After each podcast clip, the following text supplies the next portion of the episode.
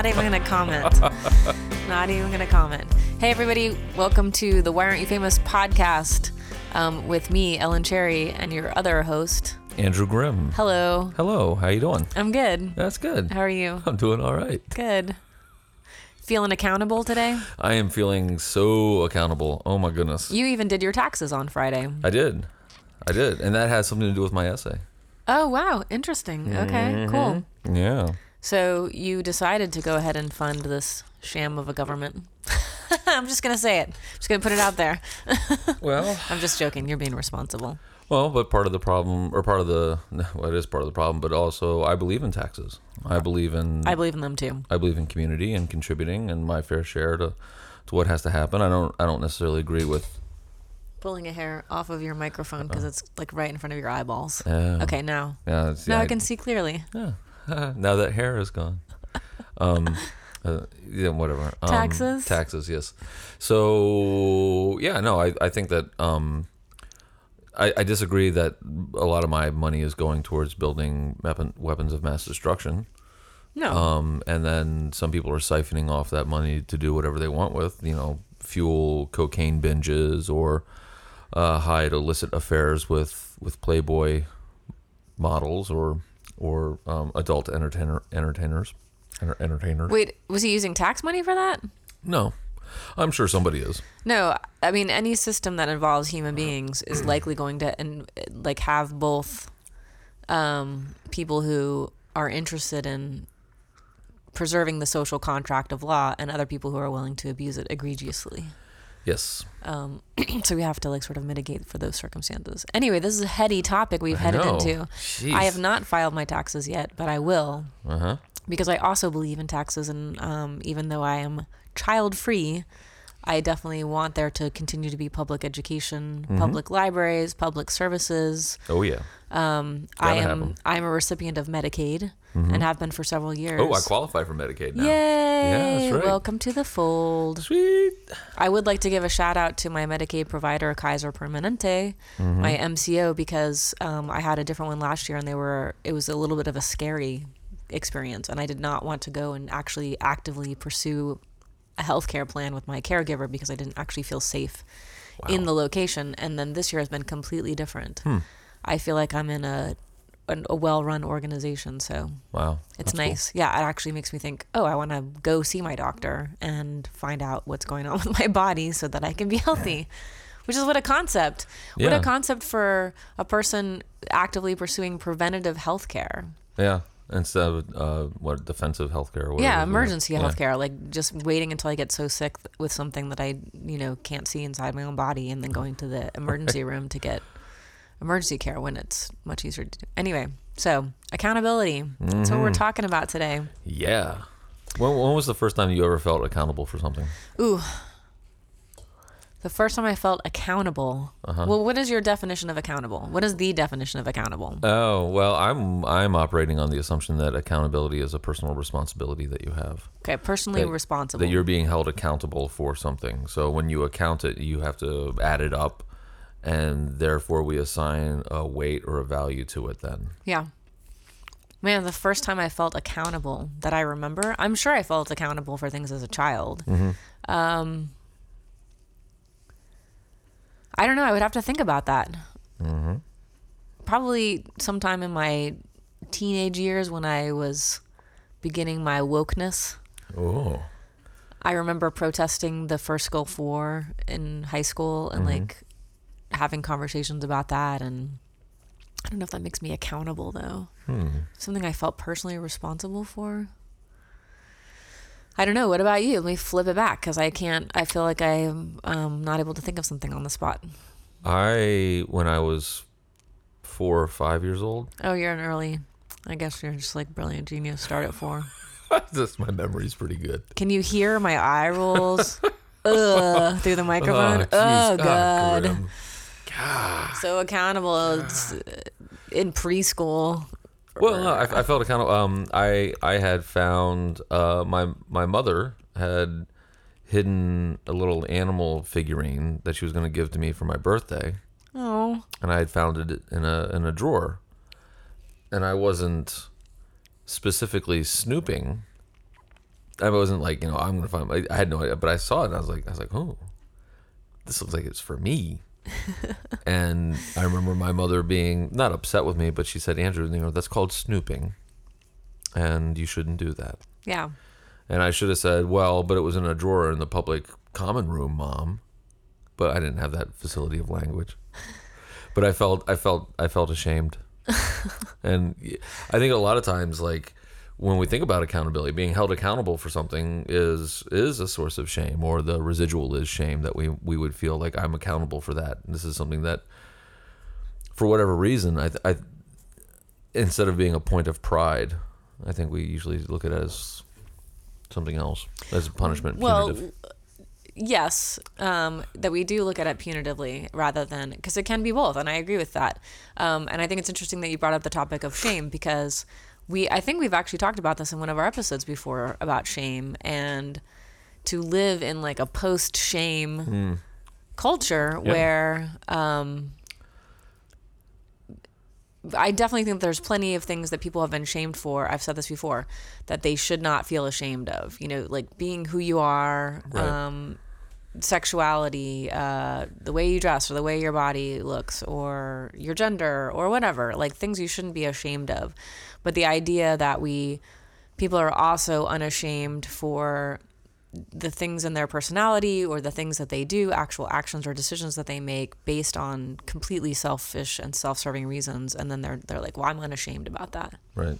you know? That's a coping mechanism for telling yourself it's okay. Yeah, and that the purpose of shame, like we we should be shaming our lawmakers Oh, for the fact Oh, that, my like, goodness. yet again this week we have a terrible school shooting, and that scene in uh, War of the Wor- uh, War of the Worlds. oh wow. not War of the Worlds, um, Game of Thrones, when Cersei gets shamed through the streets, Shame. and there's a woman behind her, shame, shame, shame. Yeah. Doesn't doesn't turn out well for her. No, it doesn't. No. But so I don't necessarily want to be the person who's like going behind um, our legislators yelling shame, but the idea that they're immune to it. I don't know if they're just coded in money and um, are sociopaths, but they just are like, I'm not ashamed of the fact that I have received money from a Right. special interest group that is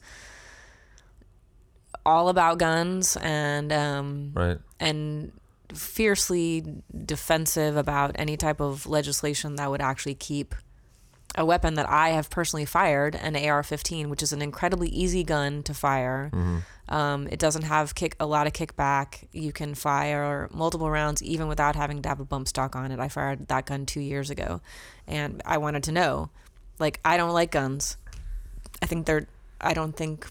I don't need to personally own one, and I thought it was an incredibly violent experience to shoot, like these different types of guns that I shot that day but the least violent and the easiest gun to shoot is the AR-15. So I understand why it's the weapon of choice of, of murderers, because it's almost like you're not even doing anything. Right. Whereas a revolver, it, it's actually really violent and there's a lot of kickback. And I, I mean, anyway, those people are the people that are receiving money from special interest groups that support that are anti-gun control are um, shameless Yeah. shameless in their um, prioritization of commerce, money, Well. wealth over the lives of fucking children. Yeah. Like, not putting aside like innocent concert goers, Right. you know, at a concert or at a movie theater, people enjoying togetherness, um, you know, being gathered around entertainment. This is like, there's something so insidious and wrong, and it's. Well, the, the the shamelessness of it is the fact that, and if we take it back to the topic, that Accountability, they're not yeah. held accountable. Yeah. Like you know, they're, they're not voted out of office. They are, you know, there's very little that is, you know, I mean, there's there's a whole lot for I think personal integrity and within the perspective of humanity that you would be like, yeah, you know what, I, you know, we should probably do something about this. Yeah, just as a human animal, as a member of the species, where is your sense of preservation of your own species? Now, this takes me back to this movie. I don't know if you've seen it, Aliens.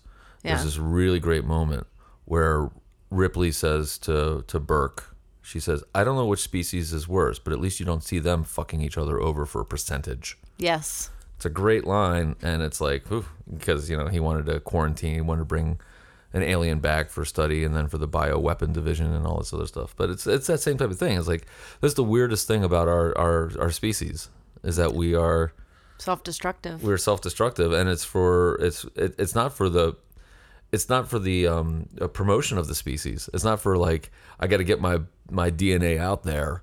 It's like I, I got to buy a second McMansion because you know It's so warped and perverted and insidious and disgusting. yeah And the I don't know. I want to talk to voters in this midterm election. I want to hear from voters who and talk to people who are willing to vote for any lawmaker who doesn't at this point just say, "Okay, enough. right. We are we have to make actual reform." This is it. because there's it's not like there's not statistical data that gun control can work. Australia banned assault rifles, didn't they? Mm-hmm. Yep. Like 4 years ago or 5 years ago and they had a It I think buyback it was program like ten years ago, I think. actually. and their mass shootings dropped. dropped. And like so there's empirical is that a, is, am I using that word right? Empirical. um, Yep. empirical evidence and da- yeah, data that shows us that we have the capacity, the intellectual, emotional, and physical capacity to change. But maybe not in this country. and I don't mean that, I- of course, I'm not like anyone who's listening. I want them to think like I'm wholesale writing off Americans or American culture. I love Right. this country. I'm an American. I want to stay here. I want to be part of the solution. But the, it is heartbreaking and soul deadening to think I know how difficult is it is to make personal change, and all I can do is that. That's the only thing I can do, and hope that it ripples out um, and radiates from me outward. But Well, Ugh. it's kind of like, it's kind of like we're it's the the idea of like you know the abusive relationship. Like, got to get out of the abusive relationship, and it's like ah, I just can't you know can't stop. Like, Yeah. But, but but but you know, and you have your uh, outside people who are like, oh no no that's terrible, but then it's like you know people are in love with their guns. They're in love with the system. that's true, and I think that that's a pretty good actual. Um, I think that's a good analogy to relate it to an addictive, a symptom of an addiction. Mm-hmm. Yeah. and it's the addiction to the principle of the individual Mm-hmm. extended into guns because and i'm from a place where that is like Yeah, you're from Texas. yeah it's, It's like you guys were born with guns. I mean that's yeah you come out with yeah. one in yeah, your hand. Yeah, it's grafted onto your body immediately. it's Yeehaw! Pew, pew, pew, pew, pew, pew, pew, pew. these are actual sound effects being created by Grimm they're not inserted into the podcast I'm sorry, they're not. They're it, that's not Texas. The Texas is like pow, pow, pow, pow, pow, pow, pow. Yeah, steak. isn't that isn't that how it goes? steak and don't let women do what they want Um, with their bodies Any any Texas listeners, please don't remember this when we come down there.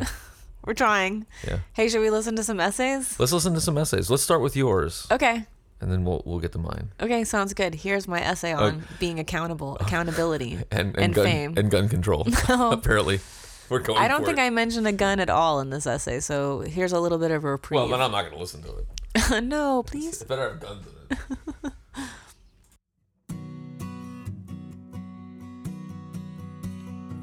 A long time ago, in a place called Texas, I once had an opening gig for a woman named Susan Gibson. I met her again years later at a folk conference, and she was gracious enough to pretend to remember me. Susan had written an amazing song about wide open spaces and having room to make a big mistake that was made into a monster radio hit by a trio of talented performers out of Texas called the Dixie Chicks. In my opinion, both versions of the song are good, but having seen Susan sing her song in a live setting, it had a more atmospheric Texas feel to my ears than the Nashville country pop sound of the Chicks version. Frankly, it is one of those songs that deserve to be a hit for the songwriter and for the performers, and I'm glad it was. I remember seeing the Dixie Chicks perform at the Texas State Fair when they were a bluegrass group, and I was probably around 13 years old. Their evolution through band members and then a change of sound was interesting to watch. When they became famous as the Dixie Chicks, they were more pop than Texas country, and it was fine, but I didn't follow. It was the late 90s, and I had started listening to a lot of Kate Bush and Peter Gabriel and lots and lots and lots of Tori Amos. I also remember the run up to the invasion of Iraq in 2003. It was a constant in the news cycle, and this was when I personally was still getting my news from television and print news and not primarily through the internet yet. I remember that time being filled with constant talk about weapons of mass destruction, something I had studied closely in a semester in college in a class called War and Peace in the Nuclear Age. From what I had read of eyewitness accounts, saw in film footage and archival photographs, mass destruction is best experienced as something from our history, something that can never happen again. I've written songs about it, mostly to alleviate my own real anxieties. They are songs as much about self consolation as they are a personal protest. I feel we're in that age again. A few days before the invasion, the Dixie Chicks were performing in England, and the lead singer, Natalie Maines, said to the audience, Just so you know, we're on the good side with y'all. We don't want this war, this violence, and we're ashamed that the President of the United States is from Texas. She was talking about George Bush, former governor of Texas, and at that time the president. I remember thinking how great it was that she spoke her mind. In her way, she was speaking truth to power. Her comment prompted a large and long lasting controversy that became almost instantly comical and absurd. The corporate backlash against the band and their music was intense. Former fans were making piles of their CDs and running bulldozers over them. They lost sponsorships and affiliations with groups they had worked with to promote social good. It was financially and personally devastating for them, but it also redirected their next works, which were focused on maintaining their version of radicalism, centered around a very important American right free speech.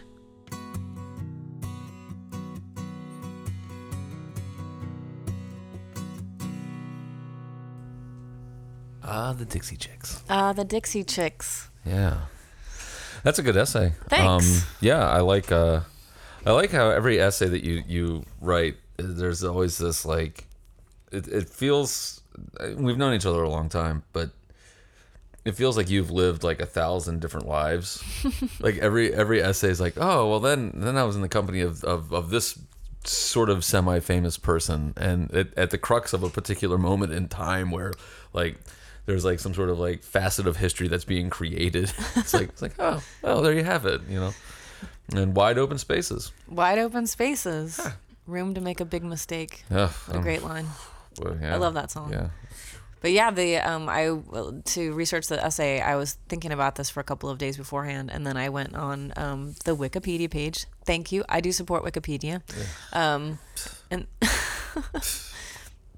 think it's good. Uh-huh. There's some good information. It's a good starting point. Exactly, It's a good starting point. it's a good starting point for celebrity sex tape that you can search by alphabetical order. Anyway, back to the Dixie Chicks. I'm still waiting to release release mine. oh, everybody's waiting for that Yes. one. yep. Um, so the uh, anyway, again with the eye rolling, uh, Dixie Chicks. Dixie Chicks. Yes. There, there's a long entrance in the Wikipedia page about what happened after they said that because the backlash Yeah.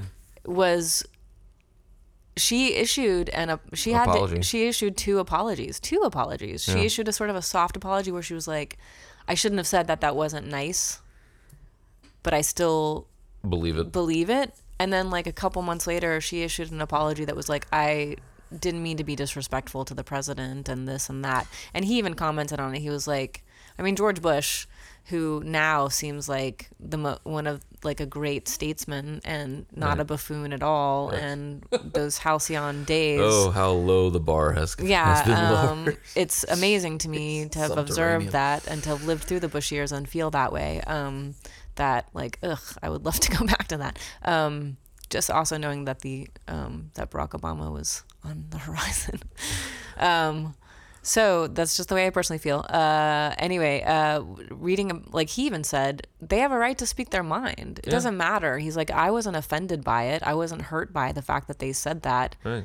um, and he's like that's the point of being an american is that you can say what you want Yeah. and um, i think the reason i thought about it in terms of um, accountability was that she took responsibility for speaking her mind in that moment and exercising her right as an American to comment on the president's decisions. And I thought that at that point they were 4 years into some like pretty serious getting famous Yeah. in country music and pop music. And to to risk something like that and not even know i mean who knows if she knew that she was risking that much i'm sure that they couldn't have anticipated because they were in another country they were in london and it was literally i think nine days before the invasion of iraq and Right. all of us were watching the farce of them convincing us that this was This is what we needed to do. yeah Yeah. and a lot of people feeling like this seems like a mistake this you know where are the actual like where's the yellow cake isn't that Right. the yellow cake uranium Yeah. issue you know like where actually is it and um it's And we cr- we created the coalition of the willing. yes the coalition of the willing Yeah. i felt like i was in a freaking star wars movie watching news and then actually watching the invasion and how Yeah. it was like a movie. Anyway, for her to stand up and say that in front of a crowd, I just felt was her taking accountability for the way that she felt Mm-hmm.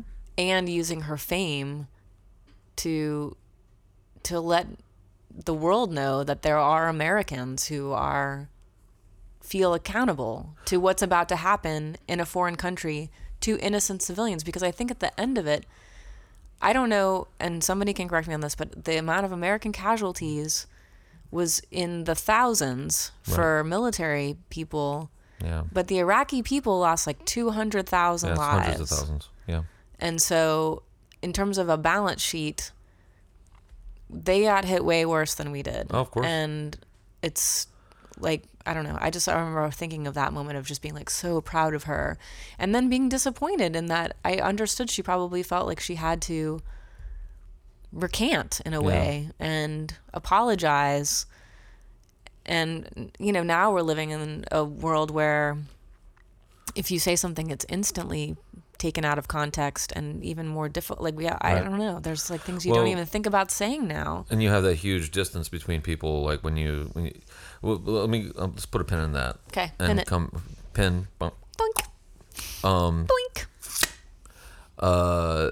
The um. I like how we have different sounds for a pin. Yours is thunk. Mine's doink. doink. Um. Because when it comes, the pin comes out, it's like goes. That's our new, whoa. That's, that's our that's our new band, and doink. Doink. sounds inappropriate.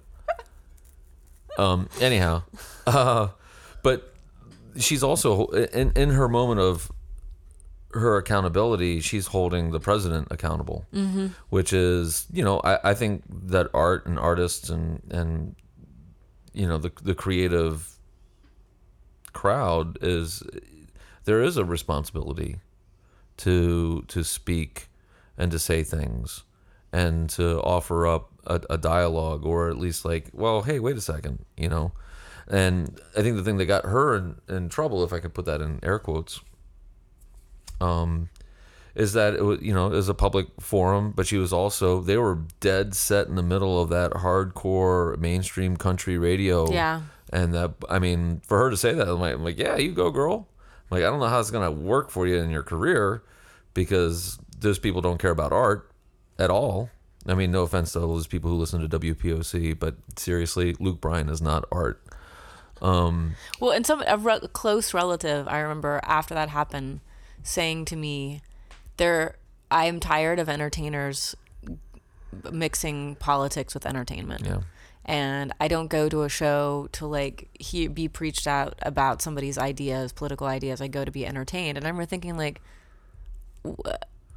we that is the point of artists, Right. and that is the you're right. That is the demarcation line between a person who is artistic and creative. Um, not that I don't want to say that because I think there's plenty of artistic, creative people who aren't overtly political.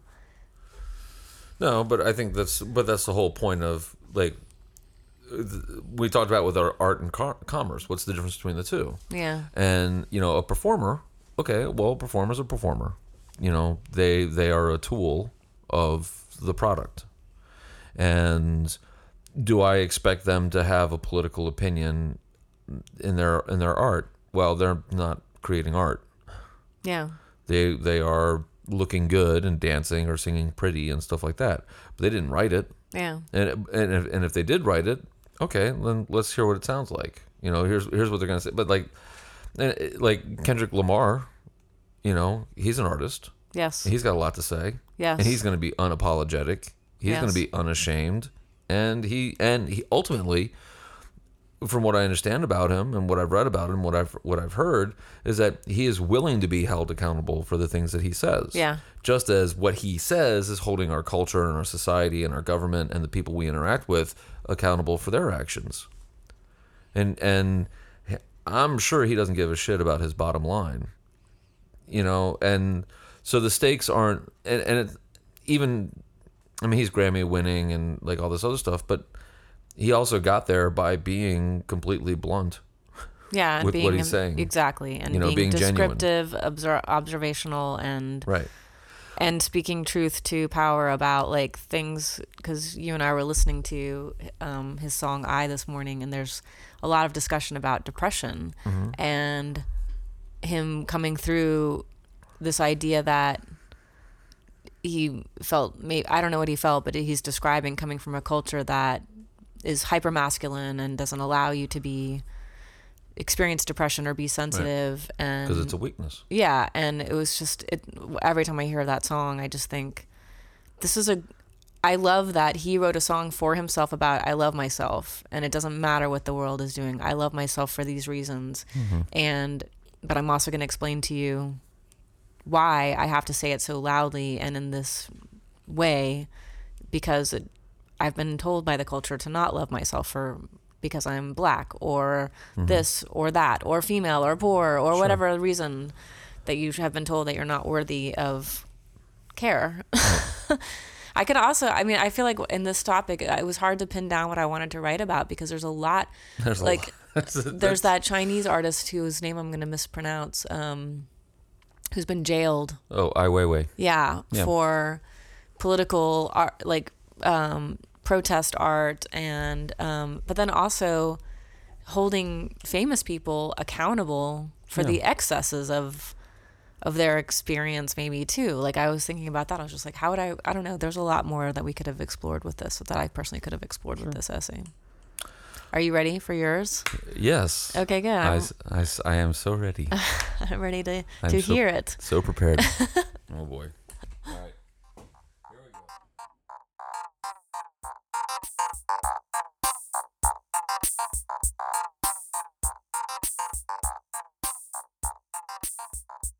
I believe in paying my fair share of taxes because at my core, I believe wholly in community and contributing to a collective society. Whether or not I have children, I want all children to be educated because someday they will become adults, and I need them to be thinking independently.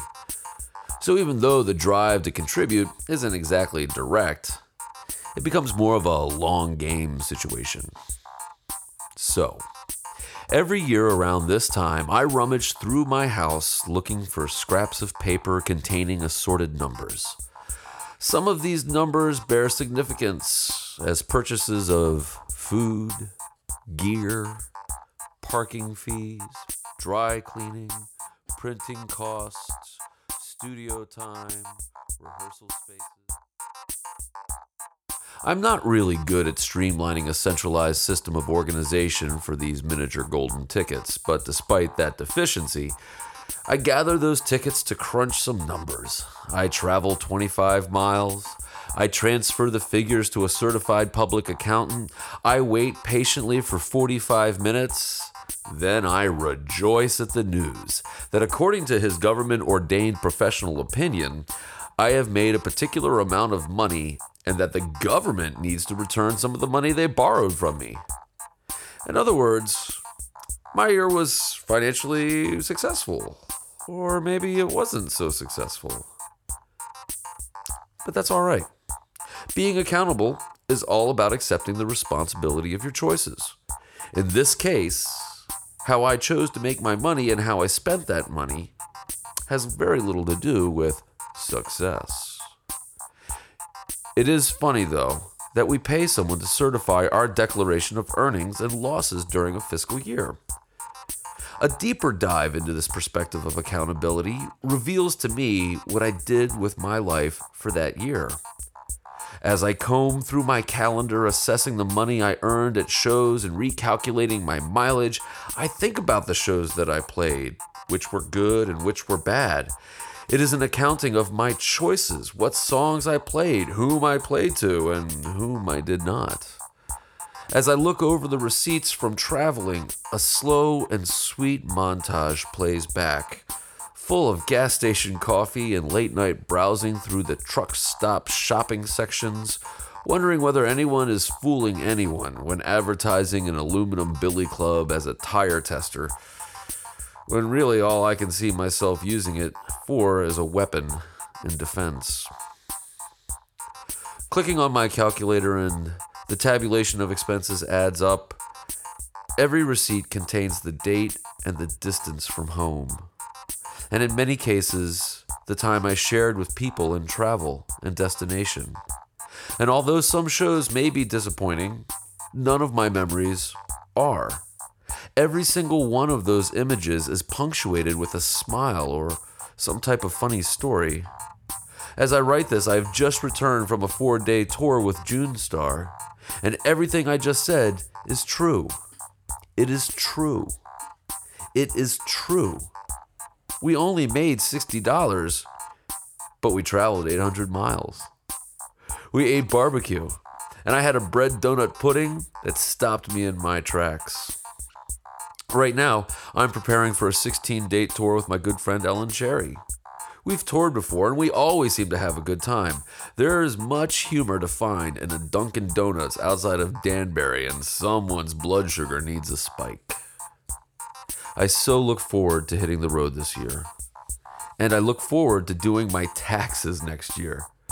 To hold myself financially accountable for this lifestyle and job I have chosen. Really, I look forward to reliving the next year, one receipt at a time.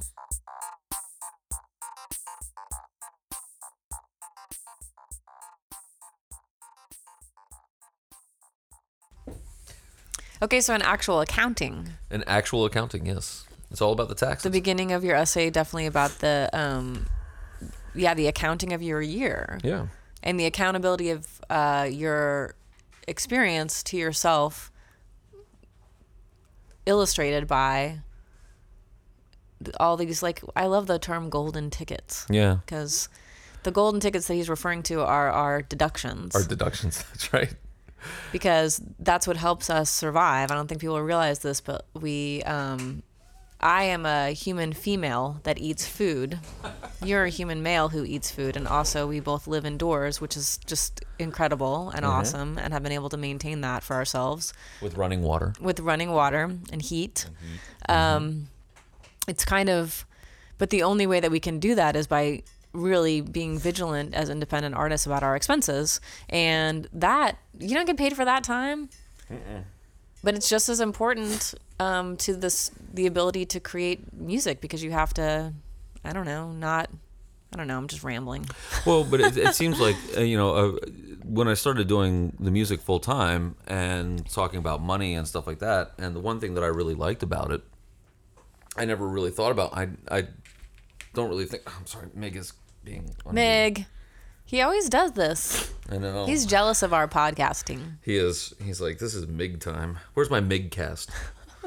Anyhow, um, but it, like, uh, I always looked at my taxes as like, well, I'm gonna do the easy, you know, 1004 or whatever. it is, 1040. Yeah. 1040, Easy. and um, be done with it. And then when I started playing music, um, because I'm not good at filing all of my receipts. I mean, I'm I, I they're in three separate places in my house, and I know where the like the little gold mines are. Yeah. So I go in there and I, I dig all that stuff out, and then it takes me about two hours to kind of sort it all out. Yeah. And and then tally it up.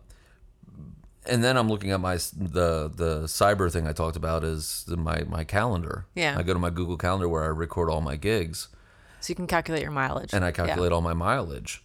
And, and then I start thinking about like, well, you know, oh that gig, oh, oh that's right. And then I suddenly have this I don't want to say nostalgic, but it's no, it's a kinda- diary basically of your year. Yeah. It's the evidence of your existence. Yeah, and And, I your process and your projects and your uh, progress. Right, and it's like, wow, this is you know, and in a lot of ways that that accountability through taxes is also me kind of feeling like how am I accounting for my year, my own personal growth, Yeah.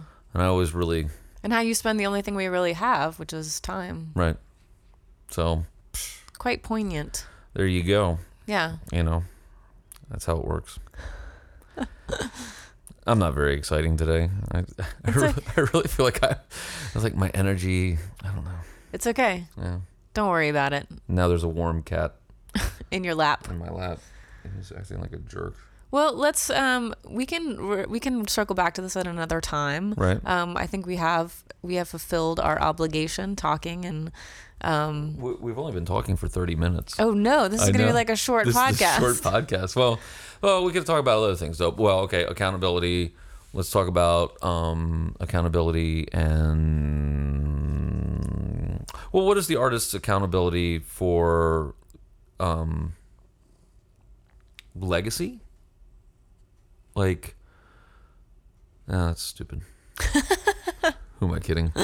I'm I'm grasping at straws here with that. Oh, Let's man. talk about the tour. Okay, yeah, So we are we are bumping up against an, a, we're going to be on the road in a couple of weeks. yeah, I'm super excited. yes. Our GoFundMe page is about half fulfilled. half fulfilled. So if anyone's listening to this and you want to pull the plug, any amount of money will help us buy food, sleep indoors in With running water. With running water while we're on tour. And the most important thing is that noise you're hearing is a cat literally walking in front of um, Grimm's microphone. Oh man, Come on, Mig. Egg. he's being he's being a little bit He's being pushy.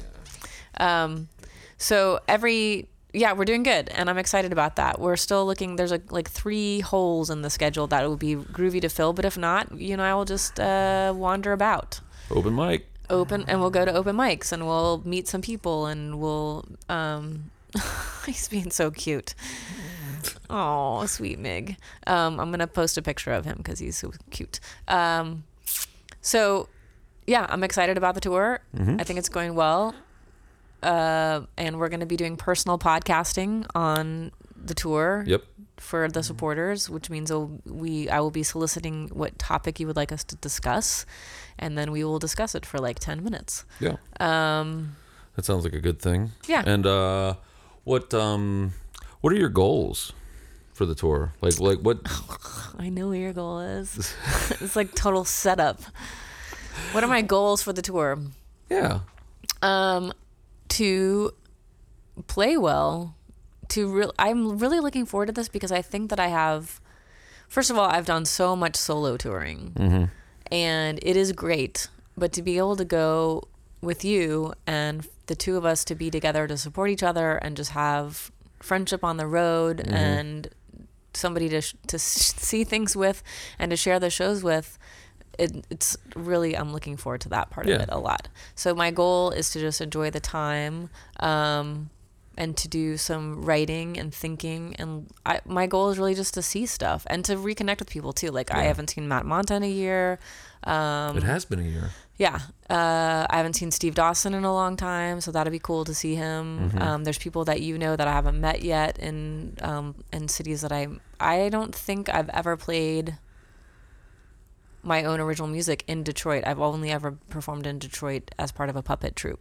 Yeah. So this will be my first non-puppet performance in Detroit, Whoa. Michigan. Um, I've Get been I've ready. performed in Ann Arbor, but not in Detroit. So I'm looking forward to that. Yeah, Detroit's awesome. Um, Old dupe. getting some Slows barbecue. Mm. Um, going possibly to the DIA if we have time, and looking at um, Diego's Rivera's. I think we have time. Yeah, I think because we're just in where we, we're the oh we're in Cleveland. Oh well, we're in Columbus the night before. yeah, But that's like a it's like a four hour drive or something, a three hour drive. nice. So we can get up there early in the day and go check it out. So I don't know if I have goals as much as my goal is to really enjoy it. And there have been a lot of changes in my life in the last couple of months, and there's a big mm-hmm. one coming right after we get back from tour. So that's exciting. I'm becoming a fish. I was gonna ask you about those gills. I've been working on it. Gonna be a full time swimmer. Your skin swimmer. seems a lot scalier than, Thanks. than usual. Thanks. I've been working on that too. Getting ready to just be a full time swimmer forever. Giving up the music biz, I've just become a fish. Mm, yep. Meg is becoming a popcorn shrimp. Oh, what are your goals?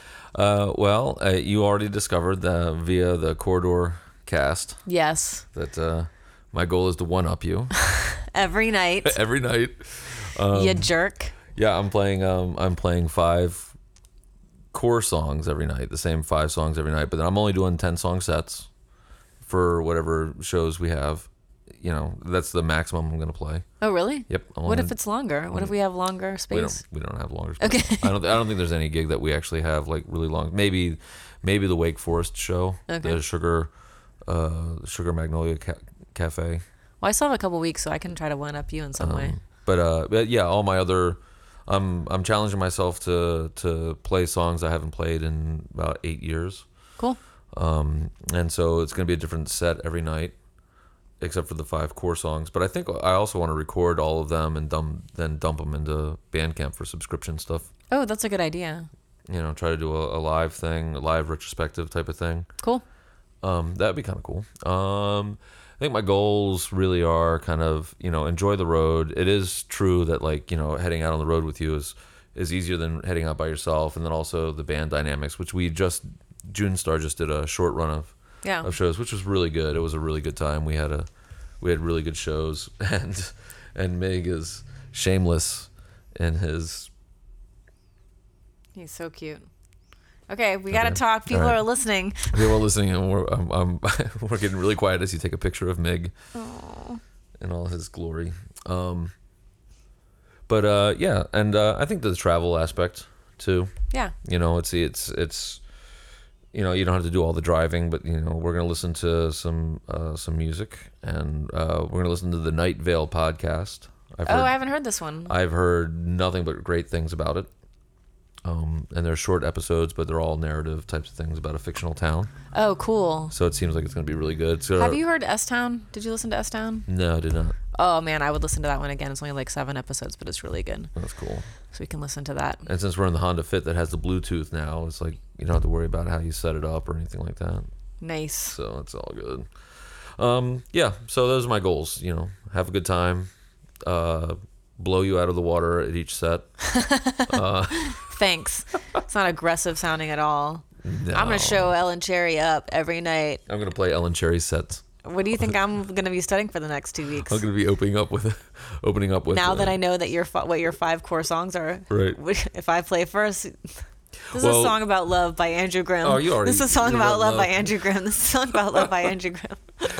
We, we do have to um because I'm I am gonna play If I at some point, Sweet. and so I gotta I have to practice that because Yeah, because my version is pretty much the bomb now. it's, it's the definitive version. It is the definitive version. it totally is.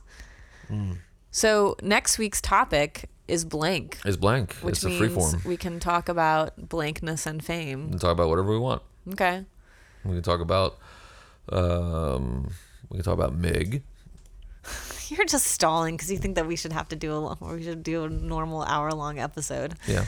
Why didn't we have as much to talk about today? I don't know. It, it's well, I think the national uh, the the atmosphere of where we are right now. It's just it's Vexing. that that anxiety, that low Anxiety. grade, low burn, slow burning anxiety we've been feeling is now starting to to creep up. Yeah. you know, and then the school shooting, and it's hard to kind of maintain a focus on that. And all our worlds are colliding in those ways, so Yes. so it's tough. So do you think? Because I haven't, you've been much more informed than I have about what's been going on, but because you actually told me about yesterday, one of the kids that was survived the school shooting mm. was speaking on NPR yesterday Yeah, and said that what's his name, Marco Rubio and Marco Rubio and uh, Rick Scott, the governor. governor of Florida, are he's just like, I'm going to personally end your tenure, Yeah. uh, tenure as leaders. you guys are finished. Yeah. And to hear that kind of passion, I hate that it was, you know, prompted by tr- Tragedy. tragedy. I mean, like that is such a tiny word to describe the tsunami of grief that people feel. Yeah. And even people like us who are at a distance, it is a wave of grief about this again and I want somebody to be accountable for it. Yeah. I want I, I can't even imagine how amazing it would be for a senator to say, I am responsible for this Yep. and I'm going to stand up here, money be damned. This is what this what I really actually believe in Yeah. and have a fucking spine Yep. and the difference that would make because it's not going to come from top down. No. It's got to come from the people. The people have to vote people out and have to say no. But there's plenty of people that are senators that are not right? Aren't there I just they they don't make the news cuz they're not total jerks. Then can't they stand up? Like aren't they supposed to be representing us? I don't know. I'm too busy trying to float my own boat that I'm like I can't even This cat is insane, totally. You're losing us listeners, Mig, because you're distracting us from even focusing on what we're supposed to be talking about. Yeah. yeah. Well, we got some. We got some. We got some purring in there too. So Oh, yeah. So it was all worth it. I guess. Um, well, let's talk. Let's talk about our musical guest. Oh, week. yes, that's right. Okay, so I chose Brooks Long and the Mad Dog No Goods song "Heavy Petting," Hmm. which I think is a great track. Um, and So I, I don't want to. I don't want to be inappropriate, but that is what's happening right now. there's some heavy petting There's with Meg right now. yeah. That is He's- pretty heavy it- petting. He's getting a head scratch. Um, I met Brooks a couple of years ago. He, um, I think he's a really talented songwriter, and he's a super nice person. His band is incredible too. Um, Dan Samuels, I believe, is playing percussion. Ian Tressheim, I think I'm saying his last name perfect, or not perfectly, but good. I don't know why I just totally like Donald Trump was just like, I'm saying that last name perfectly. That's your last name. I just said it tremendously. Tremendous. I'm. I have all the best pronunciations. I have all the best. That's what I meant to say. I have all the best pronunciation. Anyway, I think that's who is in this band in this recording, but I'm not sure. Anyway, the the lead singer is Brooks Long. He's a Baltimore-based uh, musician, and he has a great sense of humor about his songwriting. There, he also has a great voice, and um, he put together. There was a label in Baltimore whose name I've forgotten the label now. I think it's Rojac Records, and they had a retrospective in I want to say October at the Arch Social Club in Southwest Baltimore, and it was so cool to go over there. Uh, Brooks and a couple other people organized this show, and they had young players on stage with these guys that had hits on this record in record label in the Baltimore in in the Baltimore in Baltimore in the 60s. And it was really really cool just to see them perform their songs 'cause they're still alive in this social club, which is a great social club. Um, and I I'm hoping that I'll get invited to go back because I, I'm pretty sure you have to get invited by a member to go back. So I would love to attend another show there. Um, that sounds cool. as a guest. It was really really cool. And Brooks I was emceeing, and I'm pretty sure he put that whole showcase together. So yeah, he's a mover and shaker here in Baltimore, and um, just an all around nice guy. I featured him on my webcast a couple years ago. Listen in with Ellen Cherry, and um, I just thought he was fantastic. We had a wonderful hmm. conversation before and after, and I think you should enjoy heavy petting. Yes, everyone should enjoy. Heavy petting. Everyone should enjoy some heavy petting. Okay. Okay, we get it. We get it.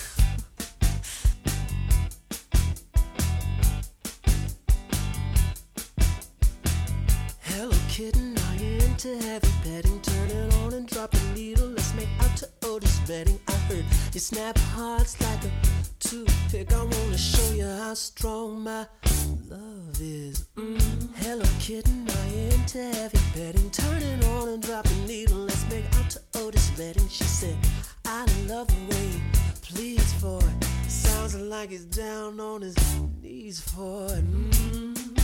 Now you see what I got to deal with. Mm. All I've heard it ain't a secret. Mm always wish that she would keep it. But I know what the deal is, man. No practicing, no preaching. Come on.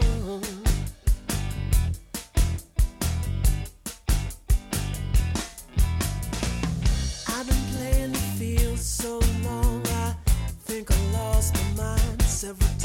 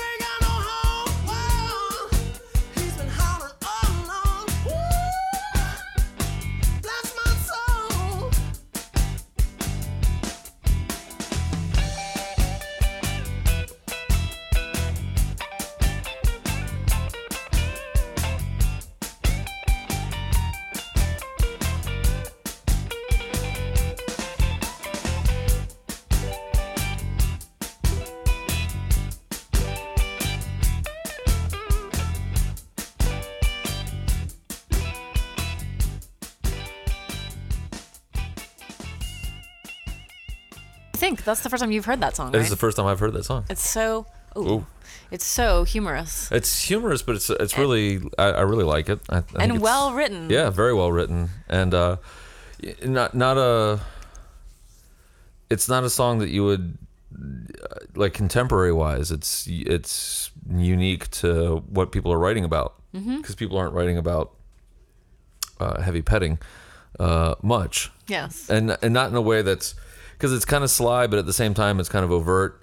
Yeah. But it's also you know there's a wink and a nod to all the things that are going on. Yeah. And I like how like he starts off like really cool. Like eh, it's all right. Hey, it's okay. And then like halfway to three fourths of the way through, like what? It's like it's kind of It's yeah. like- Sorry, I just did the same thing. Yeah, okay. Busted out your mic, my Yeah, mic yeah. again. Um, no, I love the um, the climax Uh-huh. of need. The climax of need. the climax of need. Oh, that sounds like a record title. Um, I just I have I remember him performing that on the webcast, and I just I had seen him perform it before. I don't know at Creative Alliance or something, and I just thought it was a brilliant song and funny and and sweet, and his delivery is really good. And even listening, I haven't listened to the recording very much because I know the song and um, have heard it live, but. He's got a little bit of a Michael Jackson kind of voice, and he's got a lot of control. And there's a lot of stuff flowing by really fast in there that he has great control over notes. And to go into um, that you know like screaming falsetto is and to have that much control and be in tune is incredible like a really talented singer yes. great band too Nope, totally agree. yeah so Production's be, really good on it too. should be famous Should and, be. and i love the classic sound it's not reductive at all it's like people who are brooks really has honored that sound too um, i don't know what you would call that is it a doo-wop sound Um, kind of like a doo-woppy Motown stack. Yeah, Motown stacks kind of sound, and that's I, I believe it's Rojac Records. I'd have to look it up, but I there's a lot of that sound that he was curating in that showcase too. So he's definitely in it, and he's a nice person. Yes, he's nice. I, I ran sound for him a couple times Yeah, uh, in a previous life. nice. At a previous location, which shall not be named. Uh, well, you know, you got to do what you got to do. Yeah. Got to be who you got to be. Got to have what you got to have. Yes. For me, it's grounded electricity. got to have it. Good. So, anyhow, okay. Well, here we are. We're winding down. We've talked about the tour. We talked about accountability. We've we've Featured a song. we've we've talked about gun control. We've petted the cat. we've we have we have We've petted- hev- heavily petted the cat. yes, who still insisted on jumping up on the computer. Anyhow, I don't know what. Full of contradictions. yeah, I don't know what he just did, but he did something. Oh no. Oh, it was your essay. That's what. He deleted it. I don't think he deleted it, but I think he got close. It's fine. Anyway, so where can we find your materials? You can find my stuff at junestar.com. That's J U N E S T A R.com. And if I wanted to support you month to month, which I am, uh-huh. for a mere five dollars a month, which means I receive all of your back catalog. Yes, the and whole, the whole enchilada. everything new that And you cheese. create. Extra cheese. Yes. Where would I find that? You would find that at junestar.bandcamp.com forward slash subscribe. Nice. And we just sold uh, a Sleeping with the Lights on digital download yesterday. Nice. 10 bucks. What? Boom. In Thank- my pocket. Thank you, supporter. Yep. Yep. And it was somebody I didn't know. That's always a thrill. Right. So I looked them up on Facebook and started stalking. and you're like, we will be friends. we will be friends. Is, is it too early? Too soon? Um, yeah. So, well, Ellen Cherry.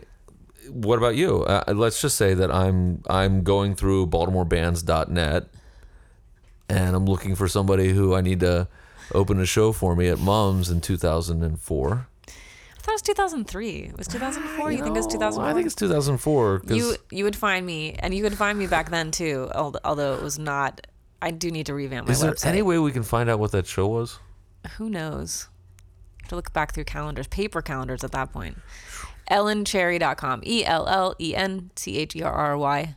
Dot com. Mm-hmm. I also have a sus- subscription service. You do, and I, uh, it's so good. I subscribed to it twice. I, I haven't deleted my second subscription yet. What? Why not? I don't know.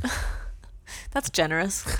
Um, well, what kind of stuff are you putting on your subscription? um, I haven't posted February stuff yet, and need to do that. I've been writing a couple songs for FAWM, February album writing album writing month. Oh yeah, I'm doing that too. You are doing it. You're kick, You're killing it. And um, I'm gonna record at least one of those songs for my subscription service, and probably two of them. Um, I put out. I try to offer two items a month, and for four dollars, and that's at ellencherry.bandcamp.com.